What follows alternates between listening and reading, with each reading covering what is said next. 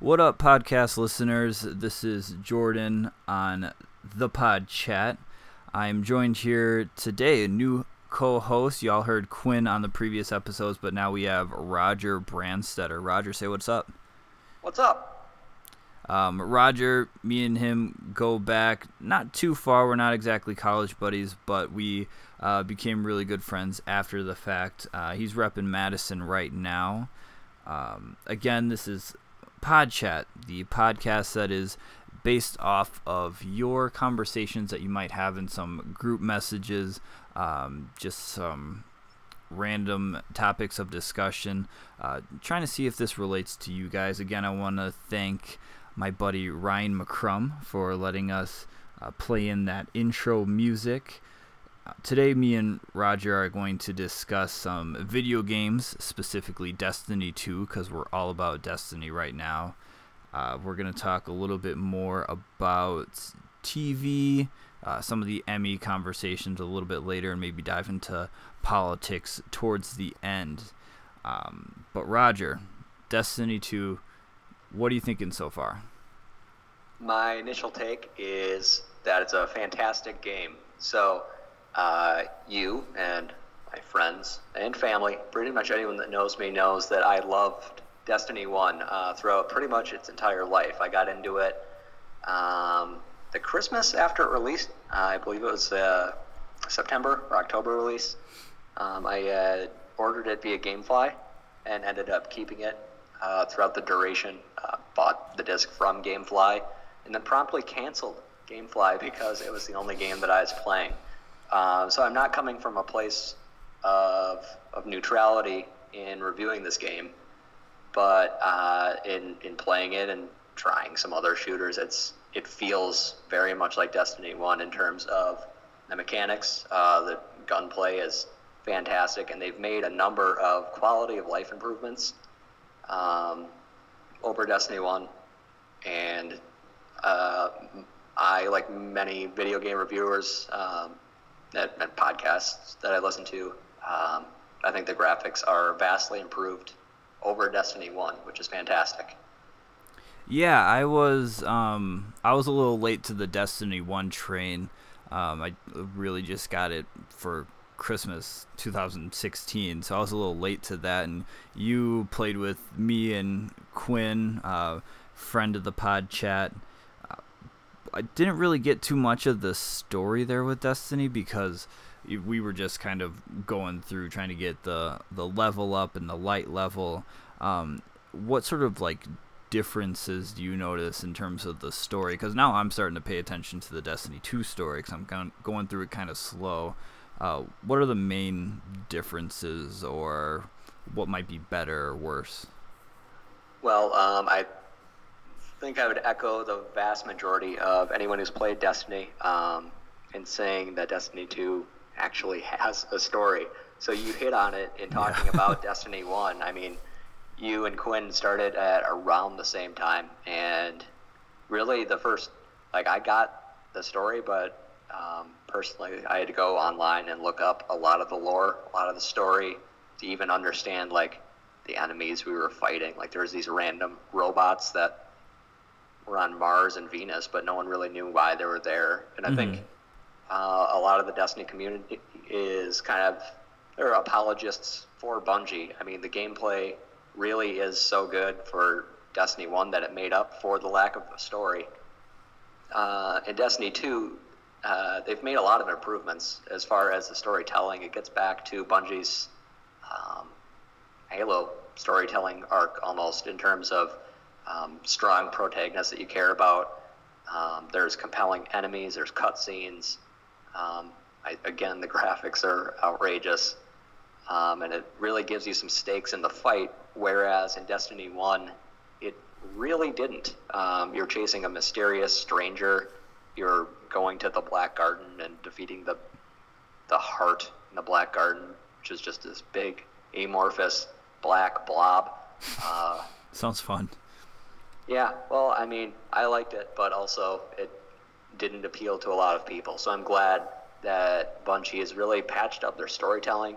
Um, they made it appeal to a lot more people, and I think um, putting some of the lore in the game is a huge step forward so people don't have to go online and look up the grimoire cards like they did for destiny 1 to figure out okay i got this exotic gun i have no idea why it's so cool and why i should want it whereas in 2 you hold down l2 or whatever it is on xbox and it pulls up this page and you can look at this quote and it kind of gets you into the game a little bit more yeah, see, I played a lot of Halo like when I was in middle school and high school, and that was kind of the the shooter that I was really into. The thing Me about too, man. yeah, see, the thing about that game though was that this was not in the heyday of online gaming, so it wasn't like everything had to be connected to the internet in order to play, and they really did have to have like a substantial story to it. Um, so I think that might be my favorite part so far is being able to go through the story.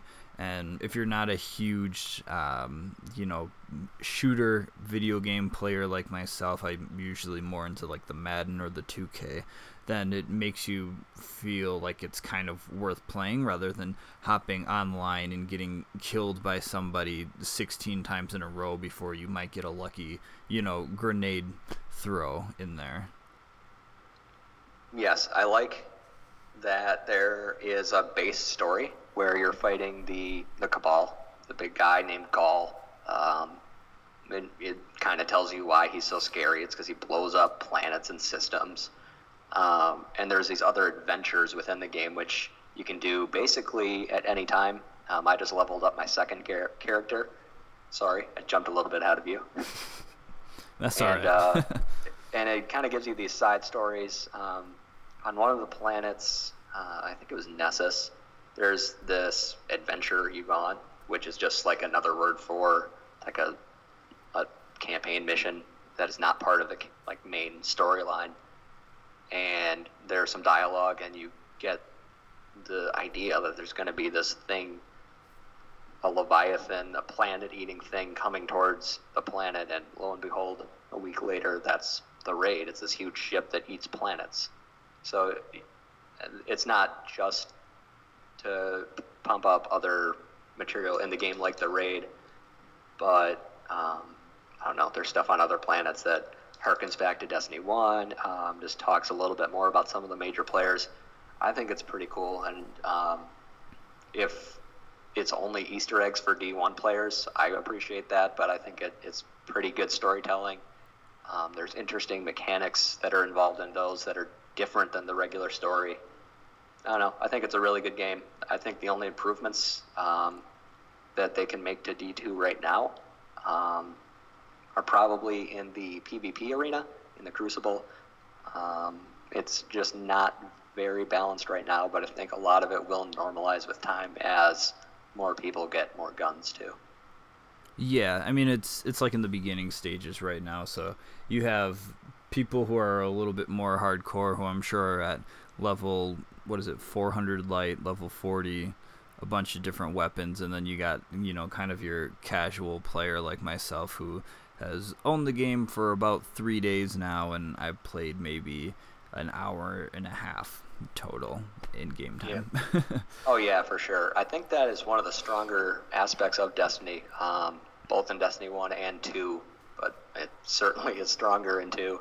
Um, there is something for everyone. So if you're really into like Call of Duty, I'm going to go online and play against other players that are similar power to me. They have competitive matchmaking, so you'll generally. It sounds like I'm selling the game, which I don't want it to sound like it's not a perfect game, but free advertising. Um, yeah, no kidding. Hey Bungie, at me.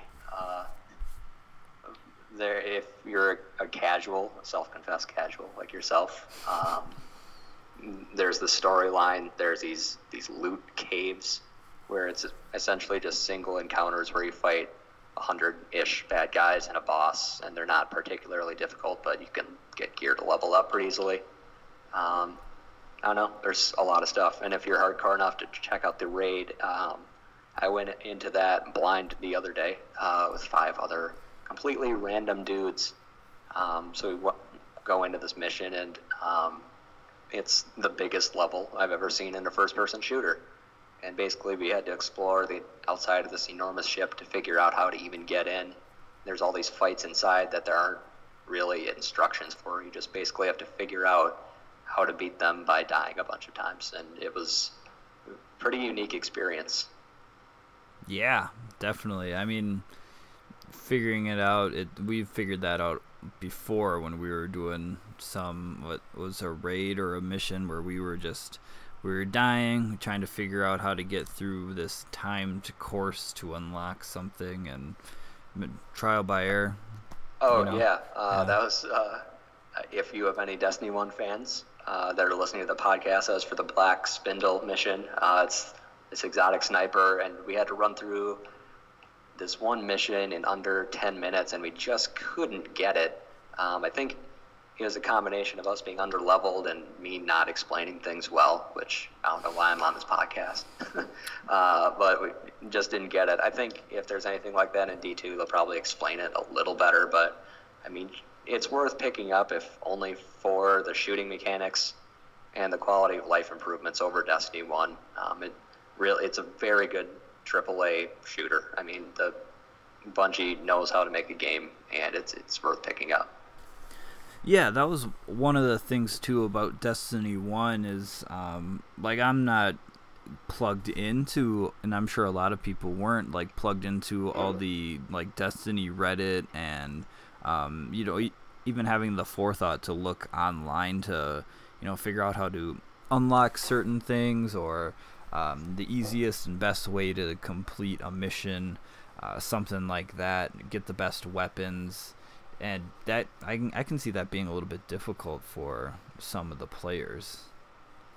Yeah, I would say that's probably one of the most unique aspects I've experienced in de- in the Destiny universe in Destiny One, but also I mean I've looked stuff up for Destiny Two so far, um, and I mean that that Reddit page, Destiny the game Reddit, is unbelievable in terms of not just like the in jokes, obviously, which happen with, I mean, that's what we do in our group chat. But I mean, it's it's everyone who plays the game who's on this Reddit, which is like, I mean, I can look this up right now, but it's hundreds of thousands of people, mm-hmm. which is just ins- like, um, I'm just looking it up.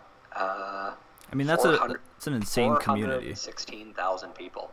Yeah, that's a lot.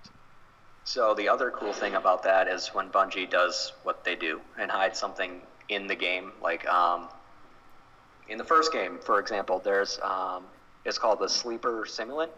Is that's really really good gun. Um, it became in vogue, especially towards the end of the game, uh, because you could put out a lot of damage per second with it. Um, so the way that you unlock this was this very convoluted quest, and the only way that it really was discovered um, and spread so that everyone eventually knew how to unlock it was via, I don't know, probably 50 people on Reddit um, who are the hardest of hardcore gamers, uh, and especially for Destiny. And they would go into this mission and figure out the exact order you had to kill these guys in. Um, they you get this drop, and they had to figure out the exact order this code goes in. And I mean that's only one of a, a handful of examples of these extremely complex puzzles where Bungie puts it in game and they expect people outside the game, the fans, because they know hundreds of thousands, millions of people are buying this game. Um, they expect like a very small fraction of them to figure this out and spread the word, and that's very unique um, ter- to any video game I've played. I know I've seen that for Fallout to some degree, but that Reddit was in the experience that I played it for Fallout 4 not nearly as active as Destiny's, which is I don't know, pretty cool for Bungie.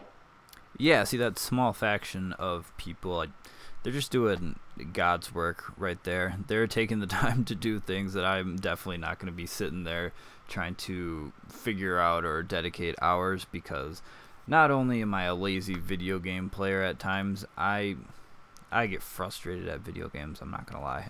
oh, for sure, I get that. So I said the sleeper simulant example. Um, I didn't even give the actual good example that I had written down. Um, there was this gun that was within the last raid of Destiny 1. Um, Mm-hmm. and it was a pulse rifle, and you essentially had to do you had to do the raid one time through and activate these five different they're monitors. It, they're essentially things you go next to and you hold the uh, square button or whatever, and you turn them on. Um, but one of the monitors um, you had to access via this like this puzzle with like binary code and the only way that you could figure this out was to like put these numbers that flash on these monitors that two people two separate people at different parts of this raid read and then four people in a different room would hop onto these cylinders that are on this grid and you had to do it i don't know within five seconds of each other or some time frame to get this thing to open and then beat the raid to get all these monitors to turn on. And then you had i don't know seven other steps but there's just this alternate reality game that Bungie just like banked on the community being able to figure out, which is cool that they can rely on fans, but also, I don't know, that's a lot of faith to put in just random people to come together and figure out like that. Yeah, that's definitely like confidence in your product and you know might be playing a little bit with house money in case people decide one day that you know what we're not going to decide to do this anymore but that also might just be part of the fun too um, now that i really think about it just being able to discover new things rather than it be so cut and dry you know like the video games of the past that we're used to For sure. So um, I think that my favorite shooter in college uh, would have been Call of Duty Modern Warfare 2. And they're really, I mean, the campaign was fun, don't get me wrong, and the multiplayer was fantastic. I remember playing for like 26 hours straight the day it came out and night it came out. Uh, it just didn't have a community like Destiny does, which is saying something because Call of Duty is obviously just a huge game that everyone at one point played. mm-hmm So um, I'm I'm pretty happy that specifically the Reddit, but just the Destiny community in general is it's so unique among video games. Yeah, even I had Call of Duty. Mod- yeah, it was Modern Warfare 2. Like even I had that in college, and I didn't play it too much because again, it goes back to that point. I would try to go online, and then I would just get slaughtered by people who have a lot more experience playing games like that and who have a lot more free time even though I was a college student with not a whole lot to do. I was I don't think we realized how much free time we had in college. Oh, definitely not. definitely not. I wish we could go back a little bit. Um, oh, I was gonna, I was gonna bring up too. So, Roger, you wrote a piece a couple months ago, actually, for um, our Medium page, which is something we don't really plug too often anymore. But it's medium.com slash define print. If anybody wants to go, print. yes if anybody wants to go you know check out some of the things we wrote about it's uh, i would say it's more tilted towards the pop culture side rather than uh, specifically you know sports targeting or politics anything like that but you did write a piece about um, halo and a possibility for a halo movie or more like yo, why is there not a Halo movie? Because they have all the chess pieces in place for one. Do you Why think? is there not a Halo movie? There's not a good reason. It's one of the most popular franchises of all time. Uh, there's a, I mean, Microsoft's Xbox system has Master Chief in every single commercial that it has. I think you had a question. I'm sorry. I had to. Oh no, well that brings up another good point too. Why not just you know hire some sort of A-list actor? You you can CGI Master Chief. You know he doesn't even have to be on um, on a He's stage. essentially or, Iron Man. I mean, Yeah, exactly. You can RDJ it, you know, have him be in a green screen with the camera on his face the entire time. Um, but I was going to say, do you think Destiny, now that they're kind of uh, working with D2, um, working that storyline a little bit, do you think they have room or some flexibility to market this into a like a Hollywood franchise? Um, that's a pretty tough question. I would say no, generally. Um, Destiny is, I think, a little bit less. Um, I guess I would say it's a little bit less publicly talked about than the Halo franchise was. Um, That's fair. Especially, I mean, there's five main Halo games. There's two Destiny ones, and I, I mean, Destiny's been out for three years, um, and then D2 will be out for probably three or four years. Um, it just doesn't have the longevity or the. I think it has the fan base, but if you're going to do a video game movie, I think it has to be almost like an iconic series. So Halo, I think, has that appeal to me, uh, where it seems like okay, this is this entity that's been around for a decade plus. There's all these people. If you say, I don't know, if I try to explain what Destiny is to people, I'll say, oh, it's this, it's the studio that made Halo. You know, Halo, and people will know what that is. So I think like Tomb Raider makes sense. That's pretty iconic. Um, Resident Evil, people know what that is. Um, yeah. Doom, that made sense. I'm a little surprised there isn't a Wolfenstein movie, to be completely honest. Uh, they did a Mario movie. I just don't think that Destiny quite is at that level. Um, it would be interesting, I think, but there's also um, the issue within the Destiny universe that there are just like a thousand stories that you could tell, and it's I think it'd be really hard to tell one specific story. I mean, even if you were to look at Destiny One, like okay, this guy got reanimated and fought and I don't know. It's just it's very convoluted, and even to explain what the story in Destiny One is, you have to pretty much pull out a dictionary, plop it on the table, and say, okay, this is what this race is. This is why they are the way they are. This is another race. Uh, oh, and there's this raid that uh, it's just a lot of stuff to explain. Uh, it'd be like a World of Warcraft movie almost, but I think that World of Warcraft might even be a little bit easier to tell just because I mean it's orcs and humans. I mean there's not six different races and all these planets. It's a little bit more high fantasy than sci-fi. Bas- basically, you're saying it, it would do really well in China. Exactly. Yeah, it would be huge in China. um, I think with like going back to your point about um, like the Tomb Raiders and the Resident Evils, I, I would even say there's there might even be like a generation of people out there now who can look at those movies and see those movies as more like a separate entity from the video games themselves. Like Angelina Jolie kind of made the Laura Croft character uh, pretty well known and famous in the pop culture lexicon because uh, there was a lot of talk about the the recasting and who should play in Laura Croft in the reboot. Um, Resident Evil kind of just feels like it's um, kind of like in the underworld ish genre or Silent Hill, um, in that they're more just horror movies now. Um, yeah, but with, I also think it's much easier to make a horror movie than it is to make like a, a, a drama. So I mean, like Doom or Resident Evil is going to be a lot more successful than something that tries to succeed like a Mario Brothers, which as we all know, flopped horribly and isn't looked upon particularly fondly. Uh, I would watch that again just to just to get some laughs. Uh, the Rock is making a Rampage movie though. I'm pretty turned for that.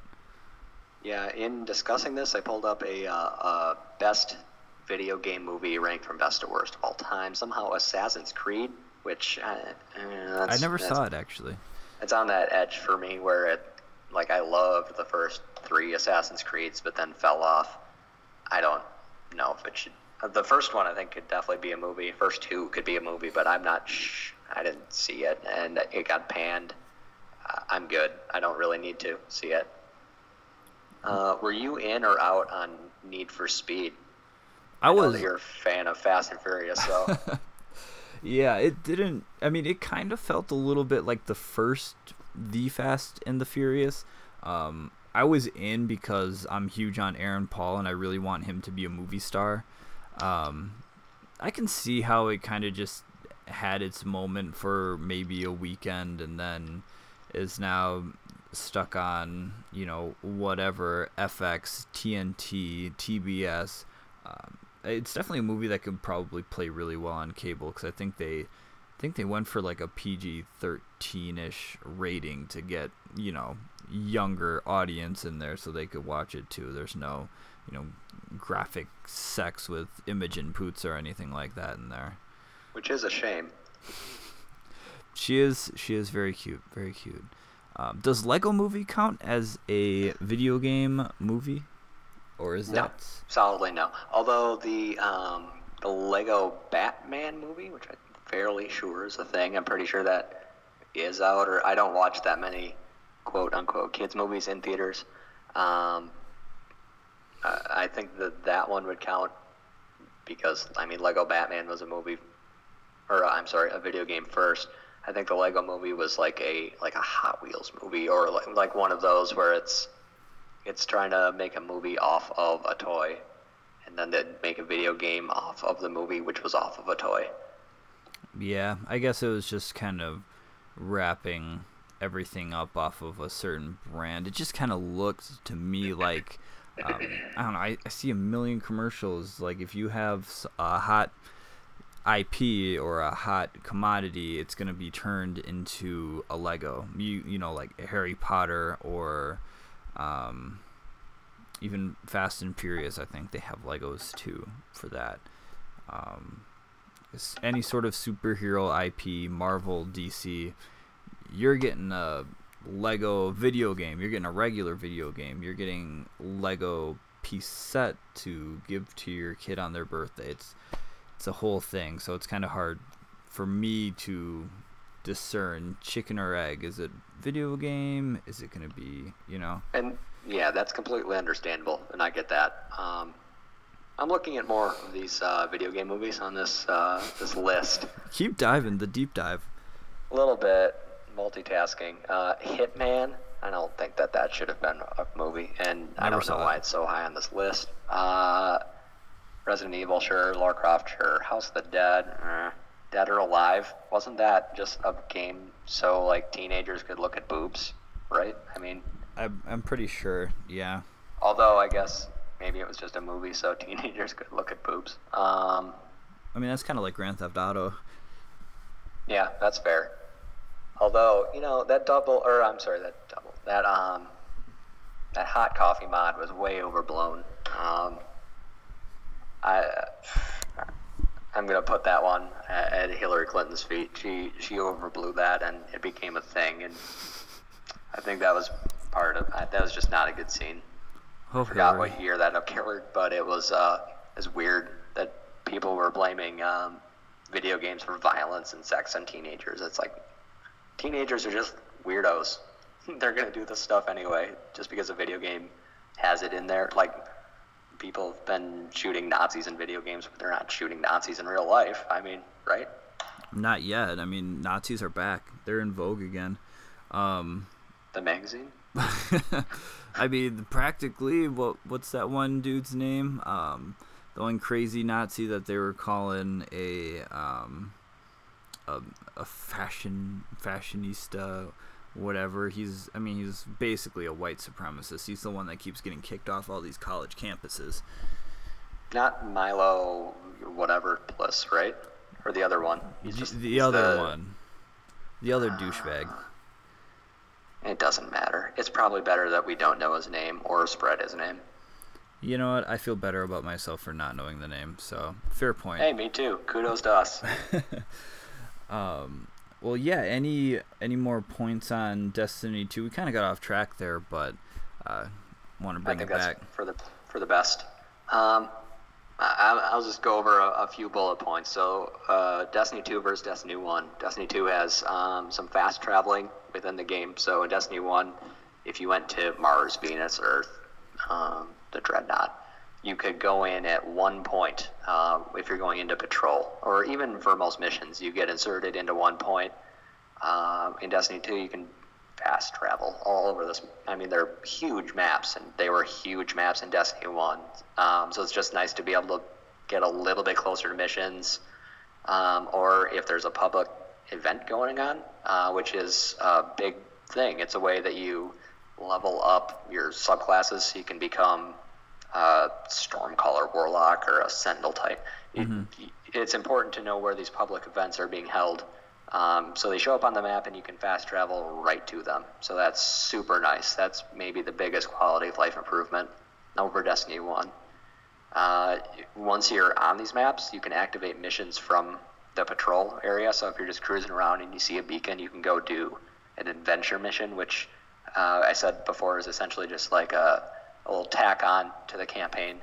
Or if you see, I don't know, I mean, there's the standard patrol that you can go do and kill 10 guys or whatever.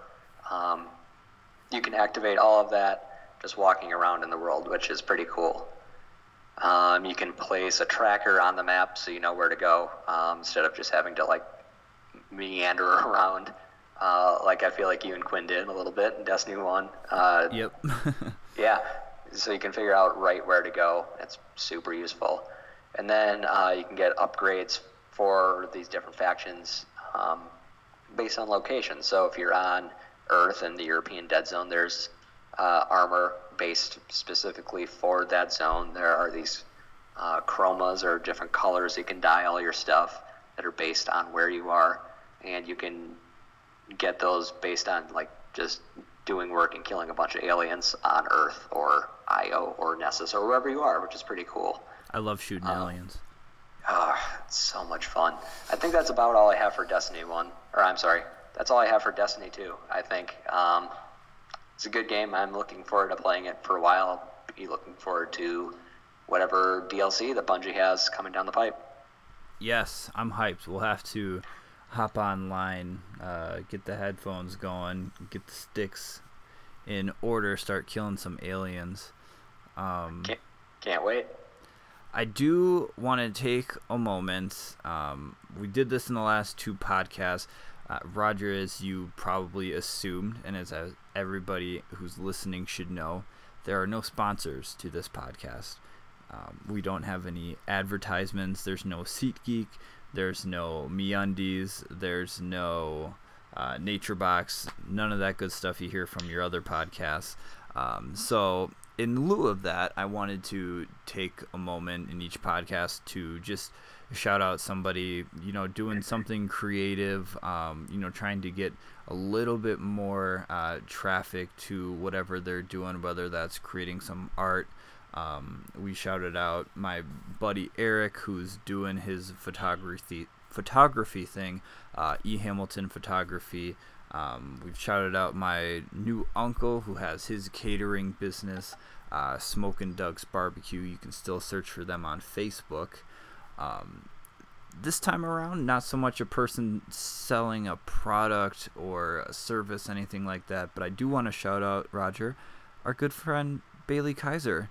Bailey is, Kaiser. Yeah, she is doing MasterChef Uruguay um, so, for those who do know listening to the podcast and those who may not know, our good friend Bailey, sister of Quinn, uh, co host of the pod, she lives in Uruguay. So, she's.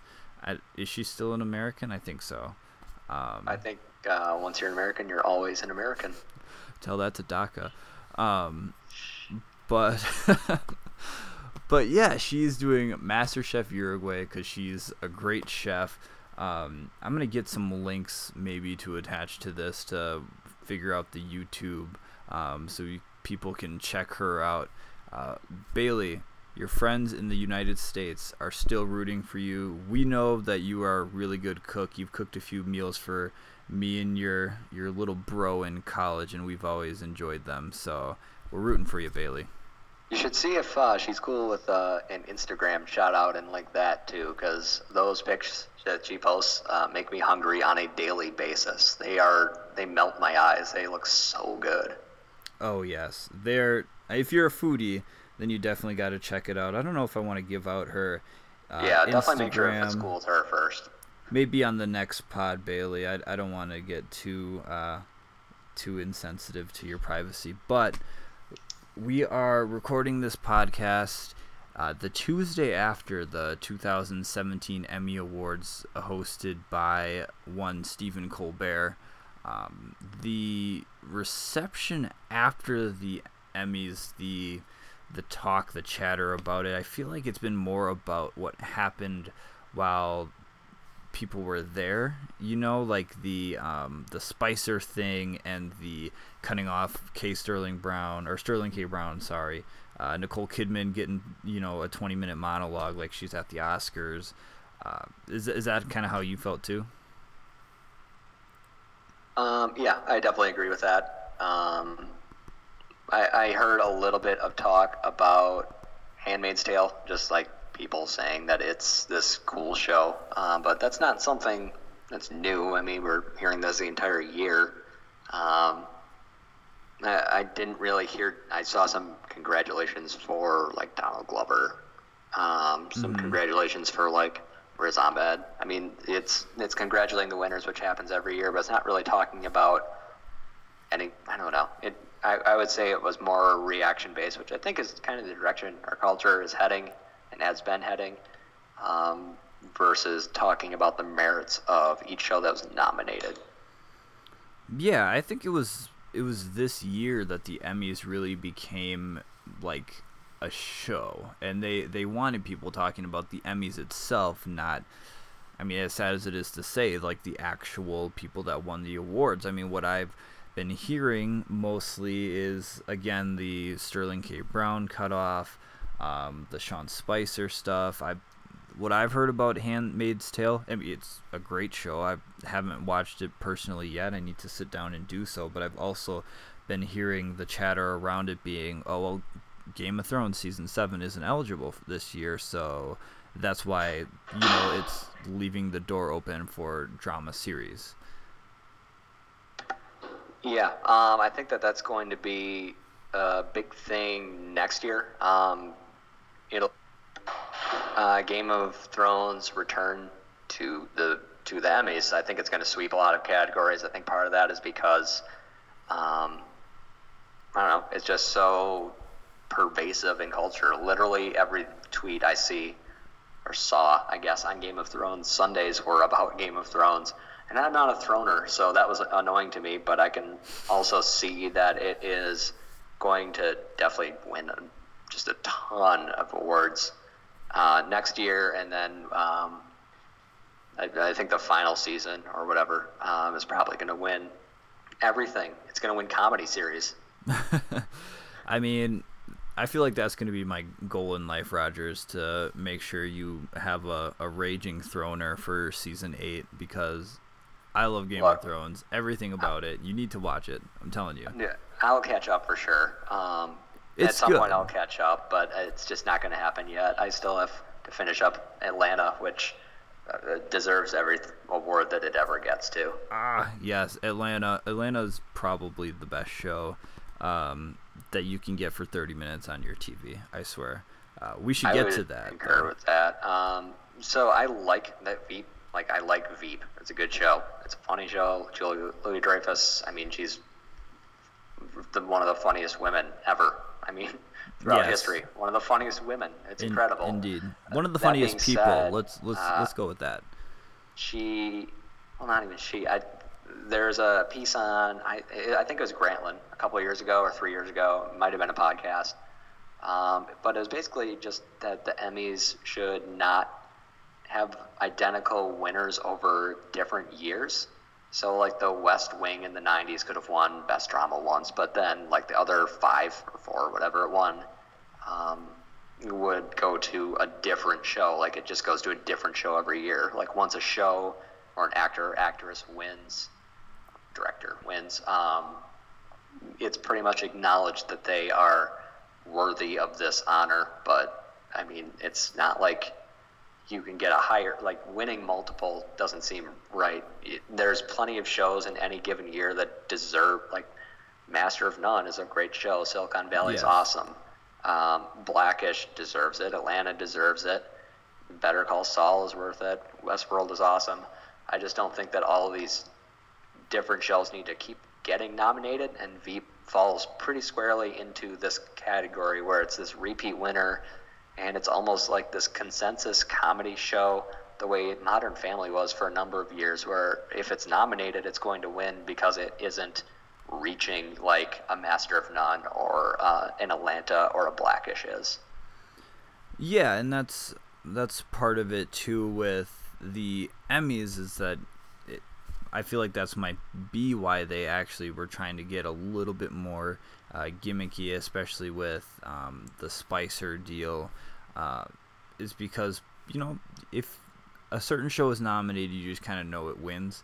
Um, again, Veep, not saying it doesn't deserve any of the accolades that it gets, but essentially you kind of get bored of the same show winning. It's fatigue. It's like LeBron James winning the MVP every year, and then people are so sick and tired of him winning, they give it to Kevin Durant. Yeah, I would completely agree with that. I think it's a little different for sports, but um, I also, I mean, that makes a lot of sense. If yeah. if there was same example, if West Wing was still going, it would still win Best Drama Series just because it, Rob there's. Lowe. Uh, we're in peak television. We're still in peak television. We're going to be for some time. I think we should try to nominate. I mean, it's not like either of us really have any bearing on this, but um, different shows I think should win. Just and it's good that Handmaid's Tale did. I'm not a Hulu guy, and I like that its message is largely anti-patriarchy, which we're both dudes, but I mean, society is pretty much dominated by males. I think yeah. most feminists have a pretty good point. Um, and in this political environment, I think that deserved to win. But I, I don't know. Even Veep starring a woman, very feminist show, just because of that uh, it's just boring. I don't know. Silicon Valley is good. Unbreakable Kimmy Schmidt is good. I'm just looking at this list. I think they all deserve wins. I don't like Modern Family, but uh, Atlanta, Master of None for sure are f- fantastic. Yeah, uh, I mean, there's there's even a lot of, sh- I mean, there's so much content out there right now that there's, I mean, you might even be turned off to the Emmys if a show you truly love isn't even nominated. Like uh, let's stick with outstanding comedy series. I think Brooklyn Nine Nine is one of the funniest shows on television. I cape mad hard for Brooklyn Nine Nine, uh, but it's not really getting nominated for awards or comedy series. Uh, I think Andy Samberg is somehow flying under the radar as a really funny dude. Yeah, figure that one out. Uh, SNL star flying under the radar is just unheard of. Like if, if yeah. any if Jimmy Fallon somehow didn't get his show uh, on uh, for his late night show and was not doing anything else. That would be a headline story like once a month. Like, why isn't Jimmy Fallon doing something? Mm-hmm. And I think Andy Samberg, especially with the digital shorts he did at SNL, is very much on that level, if for no other reason than it made SNL a little bit more YouTube relevant, which is just a large part of like internet Twitter culture. Yeah, um, oh, you know what? Underrated movie that I watched the other day um, on on HBO. I think it's still on there. Is the uh, that pop star movie that Andy Samberg did. Uh, Extremely funny. Well, it is so funny, but I literally had nobody telling me to watch this movie, and I just watched it because I'm like, you know what, Andy Samberg, yes, putting this you on my television. I was huge. I was, was very hilarious. high that movie. Um, but one thing I want to do here is let's let's give some um, attention to the actual winners, which I don't think the Emmys did a very good job of doing. Let's talk about some of these categories, do a little rundown, um, maybe talk a little bit about the winner, um, you know, give some props to other shows, or if there's any award you kind of disagree with, um, you know, we can talk about that too. Sure. Um, outstanding drama series. Now I am guilty of not watching The Handmaid's Tale. Um, I, I, don't have. Uh, it's on Hulu, right, or Amazon? Correct. Um, so I didn't watch it either. Um, I am a very large fan of Elisabeth Moss. I think she was fan. I've seen her in two things, so I'm not that big of a fan. But um, I thought she was fantastic in Mad Men. I think everyone thought she was fantastic in Mad Men as Peggy. Uh, she yes. crushed it. Um, I previously saw her on West Wing, which third shout out. I guess if you talk to me, that's occupational hazard. West Wing. Uh, Rob Lowe. But she was Zoe Bartlett, the president's daughter. There's this huge storyline about her um, and Dule Hill, uh, love interest, who is now on Ballers. He's the Siefert, uh, general manager for the Dolphins. Ballers um, not nominated for outstanding outstanding drama series. Robbery. I, I don't know about that. anyway, what were you saying? Um, she's just a fantastic actress. She has been for a very long time. She deserves any acclaim she gets. So I, it's not yes. like I disagree with this. I loved Westworld though. That was, I think, what I probably would have picked for drama series if the vote was only to me, which wouldn't make it a vote, I guess. Yeah, so kind of a slow TV watching uh, season for me. Um, I'm actually working my way through Westworld right now. Pretty intriguing stuff. Um, I did watch House of Cards. Uh, House of Cards may be losing its um, maybe losing its peak form a little bit. It, it was kind of confusing, and I wasn't really all that fully invested in it. Stranger Things, though, I watched Stranger Things in one day on a weekend. It was a Saturday, and I loved every second of it. I could not get enough of Stranger Things, so I think maybe if Stranger Things was a little bit closer to the Emmys, um, but still within the time frame that it qualified, I think that would have had a better chance of doing some things, getting that award. I concur with that. I think in maybe a less, it's never going to happen, but in a less um, politically, uh, I don't know, radical climate. I mean, where everyone's opinion is literally 100 degrees or zero degrees mm-hmm. Celsius from each other. Um, Stranger Things just hits that balance where it's a coming of age tale. It's Steven Spielbergy. It's a good story. Handmaid's Tale talks about the patriarchy, and I think that was a big voting factor this year. Yeah, it, it kind of was accidental talking of the uh, the things that are going on now, because uh, this was obviously just in creation before um, we got the unfortunate 45.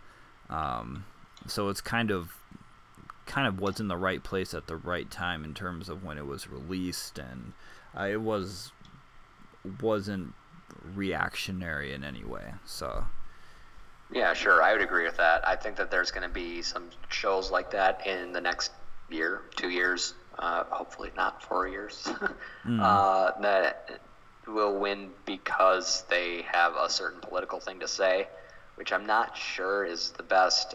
Um, I don't know the best way to rate a television show in terms of artistic value.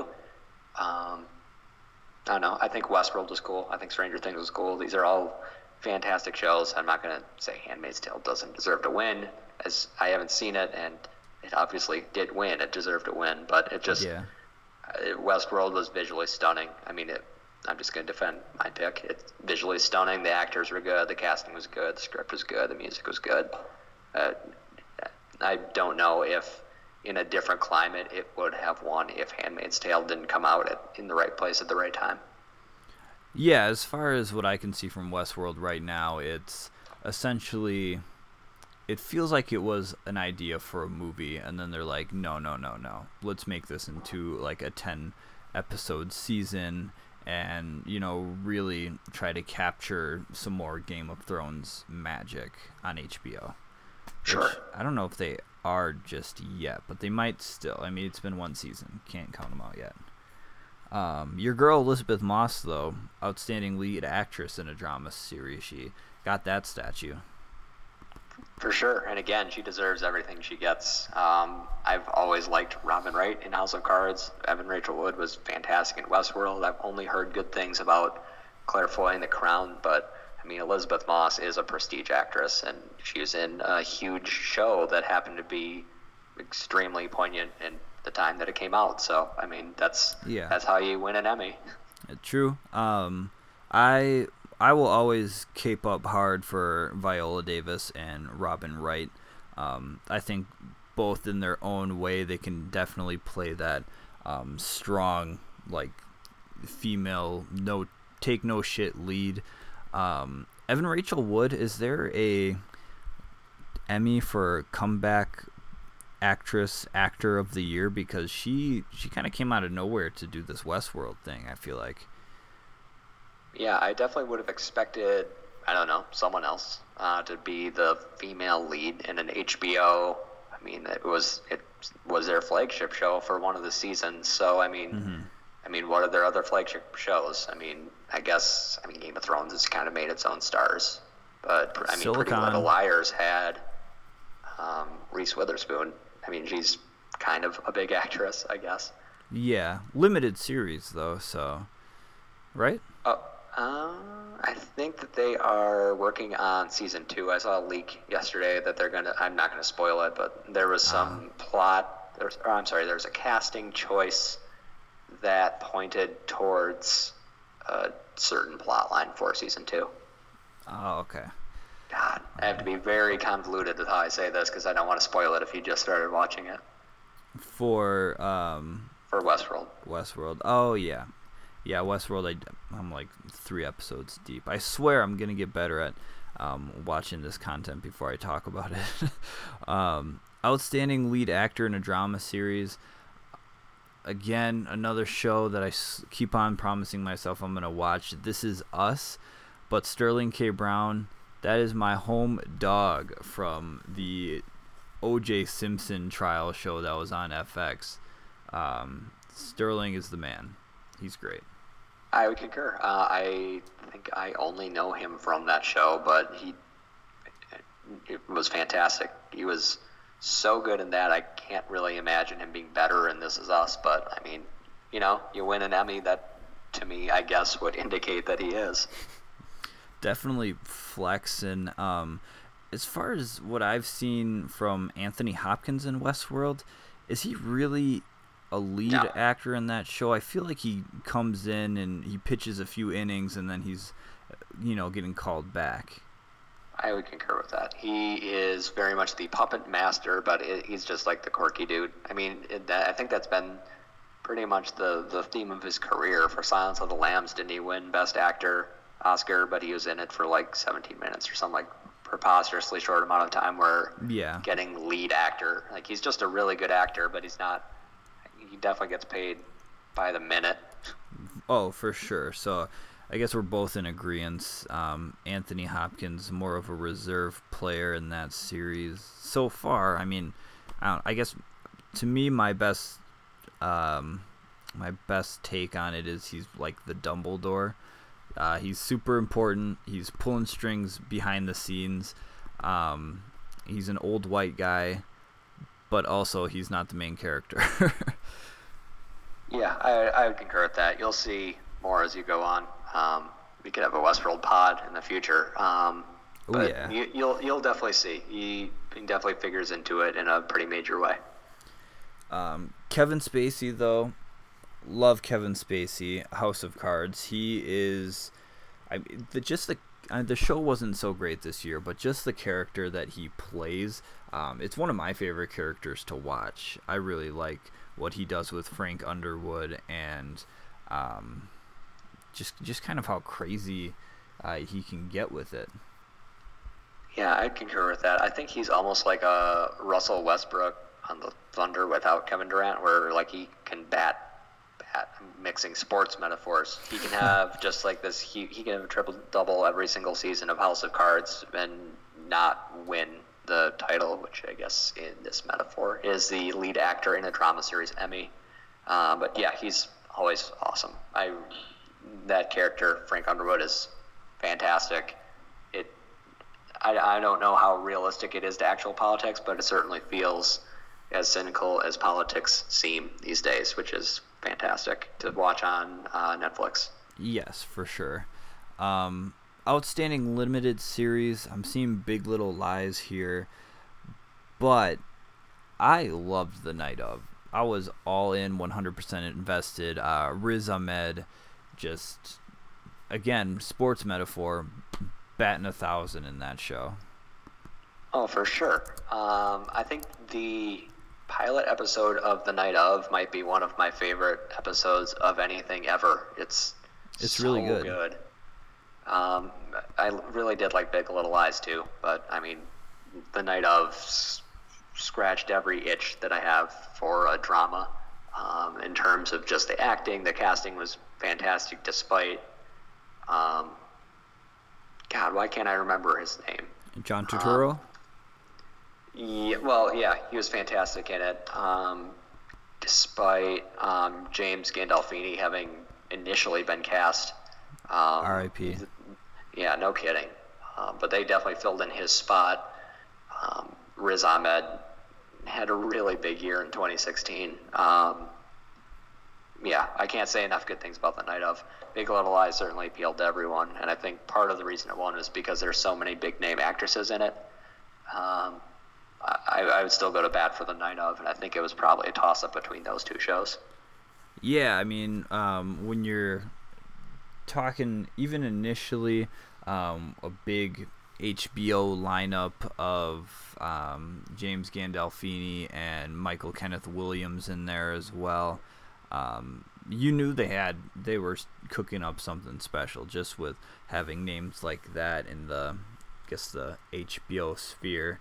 Um, but my my general rule with watching TV shows, especially hour long TV shows, are give it at least three episodes. Like I need to watch three episodes. If they don't have me hooked by then, then I can switch to the next, you know, Netflix show or what have you. But the night of, I was I was fully invested in within like the first 34 minutes. Like I was, was in. Yeah. I needed to watch the rest. I remember watching that with my roommates, and our jaws were. We had to pick them up off the floor at the end of that first episode. Um, and I think that was one of those ones where HBO released two or released the first episode like a week early. So we had to wait for like two weeks to get episode two and just like rewatching that pilot over and over. So maybe that's part of the reason that I'm so in on it, but uh, I think that it still is. It's so good. It gave you so many threads that you had to follow through for the whole season. Uh, Riz Ahmed is just so good in it. Uh, John Turturro is so good in it, and it really felt, I guess, more real in terms of the way that law enforcement deals with people of color and the way that Americans generally feel towards Muslim or Muslim looking Americans um, than any other show on television. Yeah, I think that was definitely a more powerful aspect of it was having um, you know somebody who does actually look like Riz um, and who I'm forgetting his name in the actual series. Um, Naz, his name was Nasir Khan. Um, having somebody like that as opposed to, um, you know, I, I hate to say it, but you do get, you know, a lot of maybe shows or movies where it is a black person who has been uh, stereotyped or who has been wrongfully convicted of something and you know we we do see that happens all the time we're need to be more well aware of it, but we also need to be aware that this is happening to other races of people. Um, so it, it's I think it draw more attention to not just one specific race, but more of a people of color type of uh, type of deal. Yeah, for sure. Um, it, it doesn't hurt that it was just a fantastically produced show. The yes. visuals were stunning it, the way that episodes ended, I mean, it, it was just such a good show. Nothing against Big Little Lies, which is also visually stunning. I just think that the night of was probably, um, I guess I'd say like more important in terms of just the, its content in 2016 when it was on uh, than most other shows. Or was it 15? It doesn't matter. It was really good, and if you haven't watched Definitely. it, you should. Um, yeah, so we we definitely nailed um, a lot of these limited, a lot of the limited series talk. You know, we'd have Riz Ahmed um, caping up for him mad hard. I need, I want him to have another big year. Um, he won Outstanding Lead Actor uh, for his portrayal of Naz in The Night of. Um, he was competing against John Turturro. I think there was maybe a little bit of a feeling there that he might actually win that. Um, I'm not sure. I, I would have went either way. I would have been okay with it.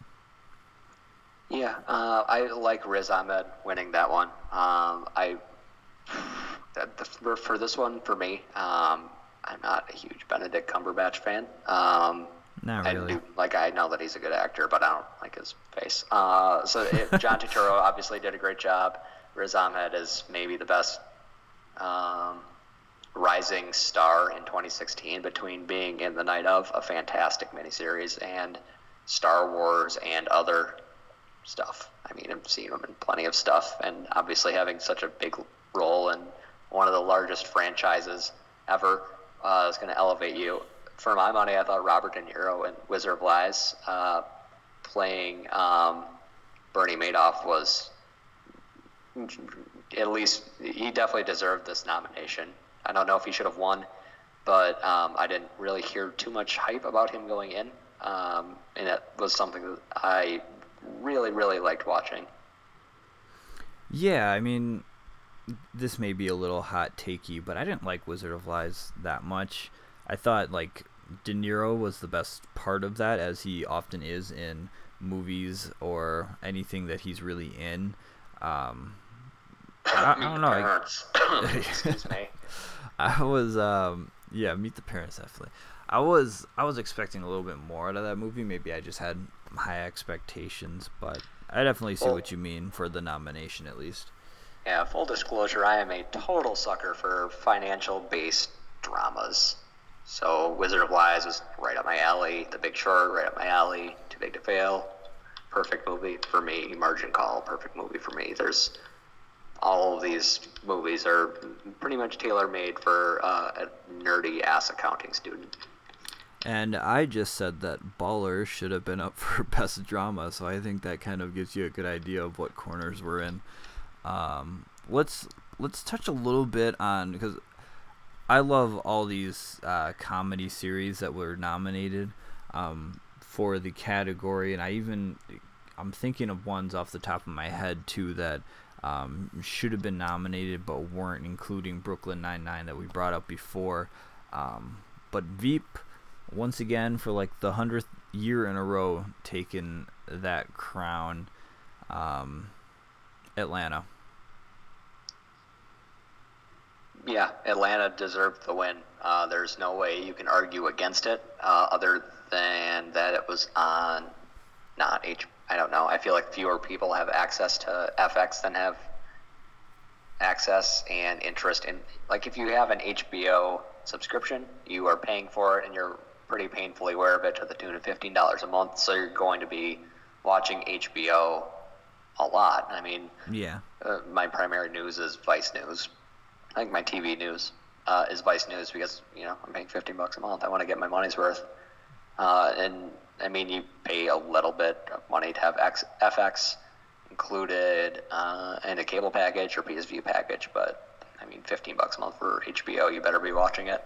Right. so, so I think that plays a part. Um, I also think just because it is like an unabashedly like just black show. I mean, I, it, it is going to appeal to f- fewer people. There, I'm sure, are the the old white guys that are voting, and they just don't like it because of that. So they're going to vote for Veep, which sucks. But I, think it's sort of just the way that um, media and TV shows are in 2017.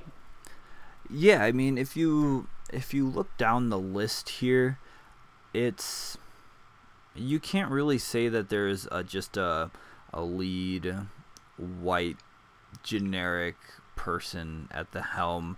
You know, it's not. I mean, I'm probably going to anger a lot of people with it. It's not Seinfeld dominating the early 90s, or it's not Friends with, you know, six white people sitting in a coffee shop. Love hey both man, those shows. They're Jewish.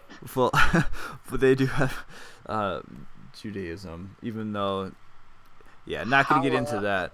Um, love both those shows; they're great. But if you look down the list for comedy series here, you got Atlanta. You know, Donald Glover, my man, about to have another big year. Um, Blackish with Anthony Anderson and um, just having his entire black family. You know, from his real wife, real life wife to Laurence Fishburne, which is pretty dope. Um, Master of None, you have Aziz, uh, David Chang, or not David Chang. I don't want to get that wrong. Let me let me uh, look that I'll up. Get it. Uh, while you look that up, though, let me keep going on my tangent here. Yes, please um, do. Modern Alan Yang. Alan Yang. That's it. David, Chang. I've been watch. I've been listening to much Bill Simmons, David Chang, uh, a, a chef of some kind. I know. Um, Modern Family. Um, you know, you have Sofia Vergara, but then you also have Oh yeah, the um, entire point is that it's a diverse, modern, quote unquote family. modern family. Yeah, exactly. And then you do have like a gay family with an adopted Asian daughter. Um, maybe could have a few more African Americans in there. That's just my preference. But they do a good job of keeping it diverse. Silicon Valley, um, you know, Kumail Nanjiani, who's having a pretty good year himself with The Big Sick. Um, Yeah, for sure. I think that that show does have. It probably employs more Indian Americans, Indian, whatever, if they're not Americans, people that from India that than most shows. Mostly because I think there's more Indian Americans, Indian people uh, in tech and in Silicon Valley, the place, uh, which informs Silicon Valley, the TV show. Yeah, and they they do actually do a pretty good job of integrating women in the show, even though they don't generally play a main role. Um, because uh, Silicon Valley is a boys' club for the most part. For sure. Um, you can't forget Jian-Yang. Jian-Yang, great character. Um, one of the best things stereotype. My goodness. a little bit, yeah. But one of my favorite things about that show too is that when they do have women on that show, it's not, you know, these four or five guys in this house trying to, you know, nail the hot VC or, you know, hook up with the one pretty tech girl who can, you know, look like a, a 10 out of 10 but still be able to code for an entire I don't work for Silicon Valley, so you, you can tell I don't know anything about coding, but Code the Um, whatever. code the whatever. Um, but yeah, that's that's what I like best about that show is that these women actually serve a functional purpose rather than being a prop for the men or for the like the lead actor to kind of pursue. Um, Unbreakable Yep. Kimmy Schmidt, main character is Kimmy Schmidt, kind of speaks for itself. But Veep, the consummate winner in this category, as we you know kind of talked on over and over Julia Louis Dreyfus, one of the great talents of this generation. Um, she's been helming that show for years now. Um, she's over 50 years old, still looks great. She looks amazing. She looks like she could do this for another couple decades yet, still doing Veep. Yeah, she Uh, is foxy, just straight up. She's great looking. Not gonna lie, not gonna lie. Um, but she is also very like she's a talented and funny person who's been doing this since Seinfeld. Um, to bring it full circle, uh, she's been dominating like two decades now, so three decades. Yeah, a well-deserved win. Um, just to touch on Silicon Valley again, I think that the one thing about that show, as compared to like an Atlanta or Blackish, is they'll um, they'll focus on kind of. It almost feels like the TV trope of the hot girl, and they will exploit that. I mean, there was a whole episode where, or not a whole episode, one of the subplots, because that's what they do, the A, B, and C plot on one episode, uh, was that one of the VCs was um, invited to a party only because she is a woman, which at, least they kind of acknowledge it in that show, whereas I think a Yeah. lot of network comedies just sort of they don't take it for granted per se, but I mean the only reason that they have some actresses on the show is just because they're eye candy versus actually making them an integral part of the plot. Yeah, and that's that's the brilliance with some shows like that where they actually um, they can get a little bit meta and they they give a little bit of a nod and a wink to recognizing um, a certain scenario like that. Um, I think the first thing I thought of when you talked about you know your classic sitcom tropes of just like the hot girl um, is the absolute worst. I hate this show. The anti Silicon Valley, which is The Big Bang Theory. Um, F that show to death, dude. Oh my god. How are they making the young Sheldon? I- How is that a thing? I'm like the most mad about that. I get like physically upset every time I see a commercial for that. It makes me not want to watch football on CBS. One of my girlfriend's friends said that she was a fan of The Big Bang Theory, and I told my girlfriend I don't want to hang out with her anymore, and we don't. I mean, that's as valid a reason as any. I think you kind of know what kind of moral compass she has. Um, She's a nerd. it does bring me to I see Kaley Cuoco, and it's been like 10 years since that show's been on. And ever since she's been on that show, she's kind of turned into a. You know, a, a, she is a beautiful woman, but she's also just kind of that beautiful woman who shows up in advertisements now to sell your product and um, she's still not really nailing any sort of roles in movies that I've seen. I mean, I don't want to like bash Kaley Cuoco too much, but I think they might be using her in kind of a negative way, and it's really kind of hurting her stock and maybe pigeonholing her as a female set piece to these nerds who are trying to impress their beautiful women in their life. Yeah, I'm done talking about Big, Big Bang Theory. Yeah, let's move on from Big Bang Theory. Um, I think. I mean, is I have one note if you want if you want to talk about it. Um, I was looking. I'm sorry. I should probably let you answer before I start. Oh no, go ahead. I I was gonna say I think um, that's pretty much all. We talked a lot about the actors individually and uh, things of that nature. I want to shout out Donald Glover again for winning for Atlanta. He's got two Emmys, two Emmy Award winner Donald Glover. The next thing he needs is um, maybe a few Grammy. Grammys, maybe an Oscar or so. Um, but what were you what were you gonna ask? Uh, as to Donald Glover, he could he got super easily, like for sure. Oh, he's, he's that talented. Maybe maybe the most talented person in media. He just can do everything, and it's all brilliant. Mm-hmm. He wrote for 30 Rock, one of the funniest shows I've ever watched. Um, as far as I'm concerned, he deserves every award they can, every award he can carry, I guess.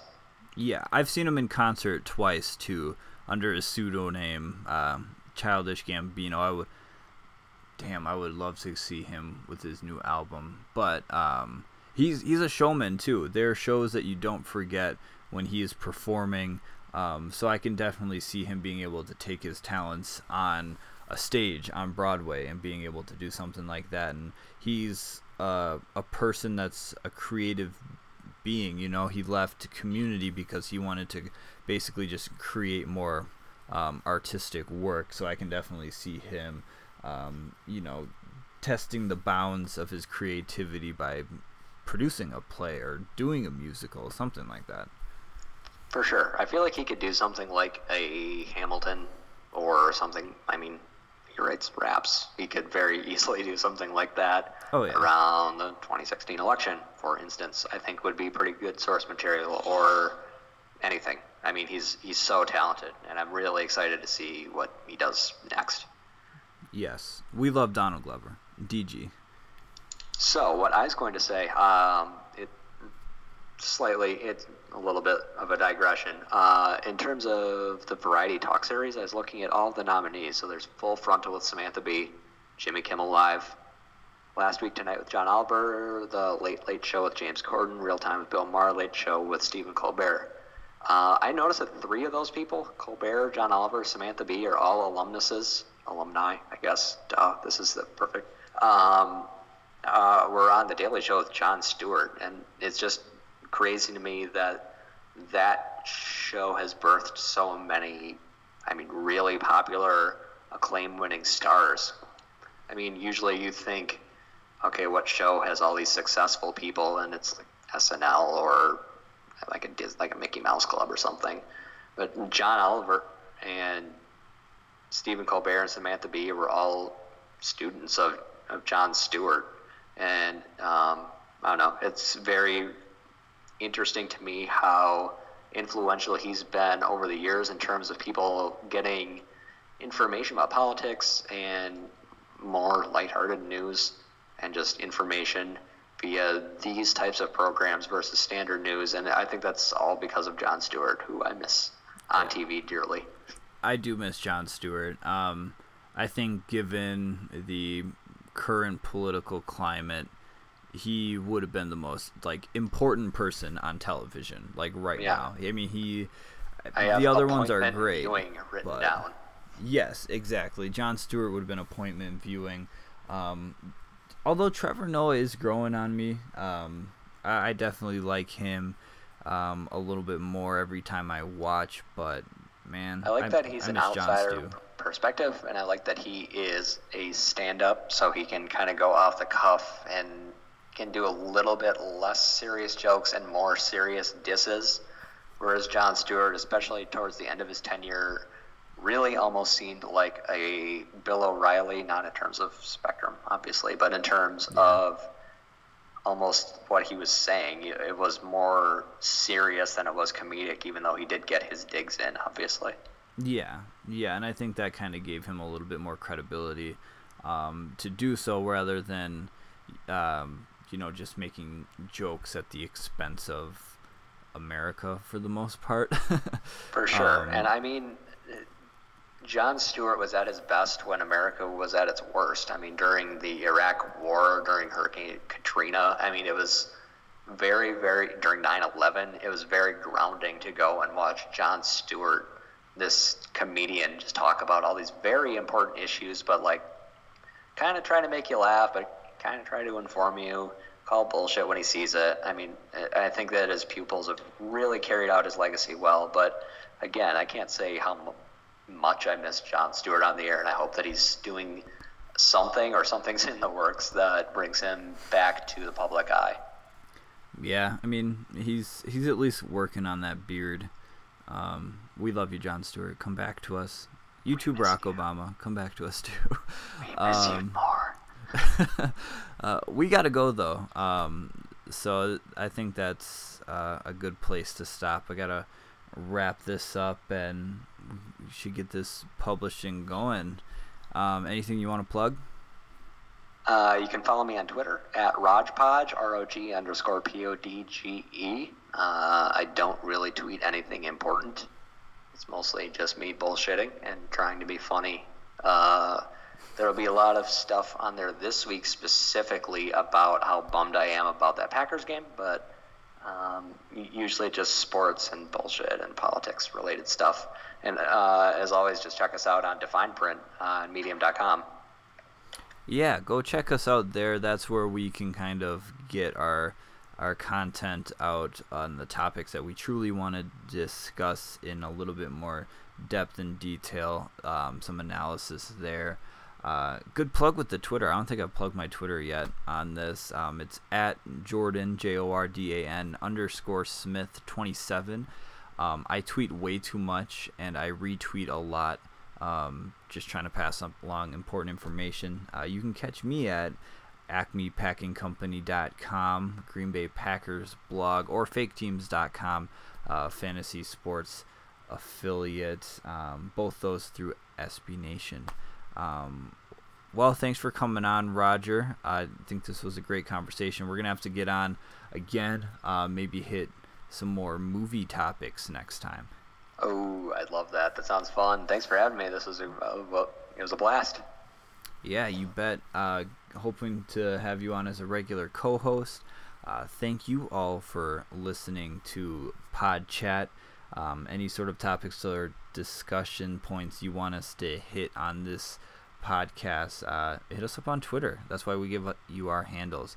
Uh, in the meantime, let's play us out with Ryan McCrum.